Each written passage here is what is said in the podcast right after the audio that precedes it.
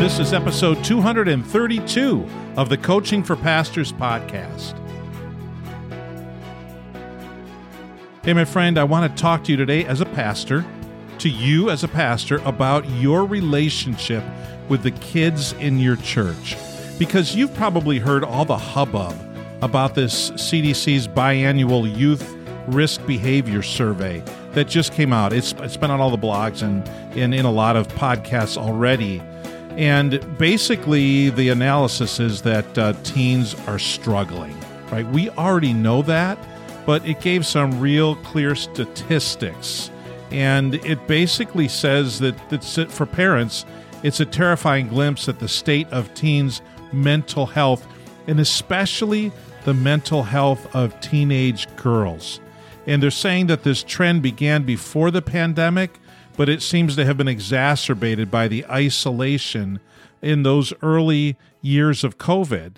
And it says that the findings of the report were so striking that the lady who directs the CDC's Division of Adolescent and School Health, when she sat down to read it, she was absolutely overwhelmed. Her name is Kathleen Ethier, and uh, she's with the CDC. She was overwhelmed looking at this report among the most troubling statistics. Now, I'm going to read to you from what Lisa Jarvis wrote. She's a uh, works for Bloomberg News, and she wrote this in the Washington Post. She said, among the most troubling statistics, nearly 60% of teenage girls surveyed said they'd experienced persistent feelings of sadness or hopelessness in the previous year. Well, 30% had seriously considered suicide. Now, that means that three in 10 teenage girls had seriously considered suicide. That's pretty bad. And it says that some 18% said they'd experienced sexual violence in the past year, and 14% had been forced to have sex. The survey also showed similar declines in the mental health of LGBTQ teenagers. She goes on to write Numbers like these are a code red emergency, not only for parents, but for educators and policymakers. Now I'm going to read you one more short paragraph.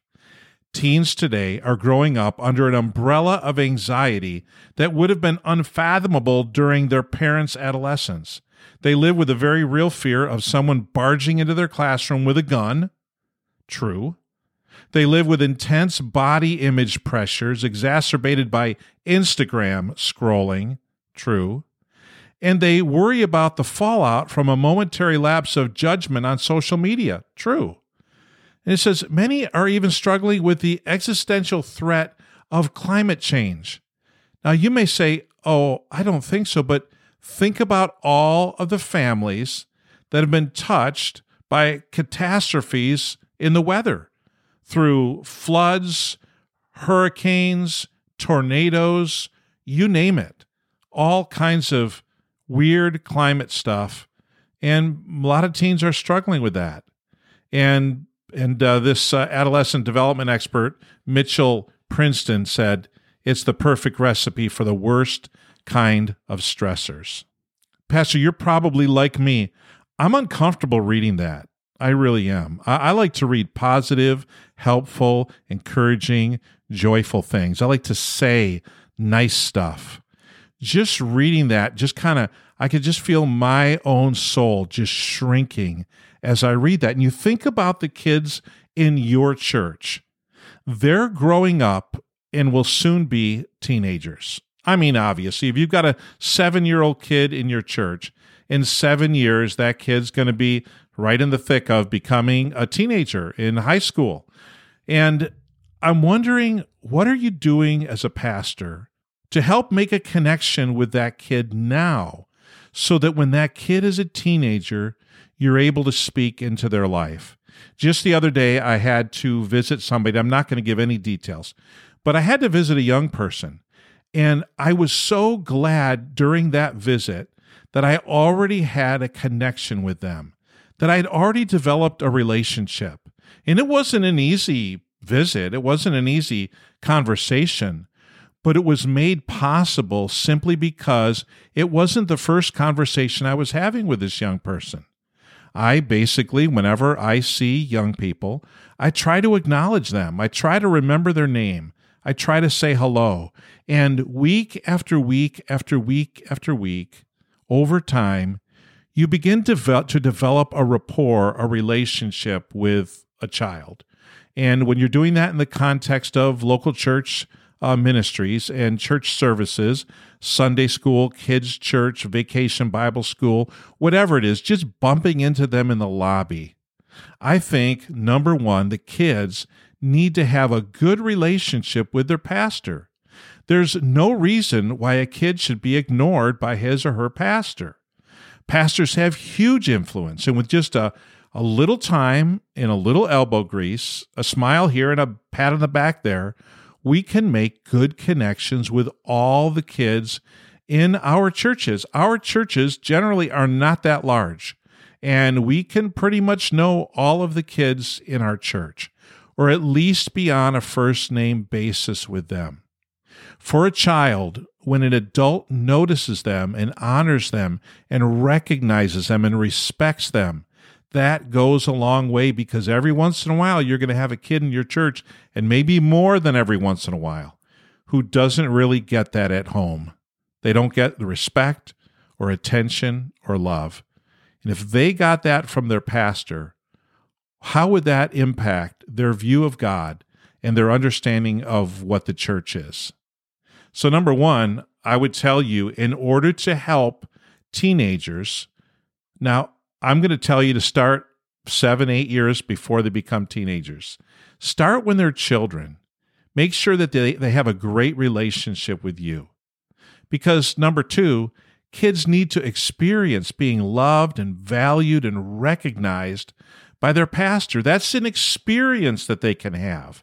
It's not just some fact written down somewhere, but that can be their, as, as they say, their lived experience my pastor notices me. And all it takes is a little intentionality and kindness and time. So when we talk with a kid, when we look them in the eye, when we affirm them, when they ask them how they're doing and then wait to listen, all these things build up the kids in our lives, the kids in our churches, the kids around us. And that's what we're called to do as a pastor. We're called to build up people. And we should start by building up the kids in our church.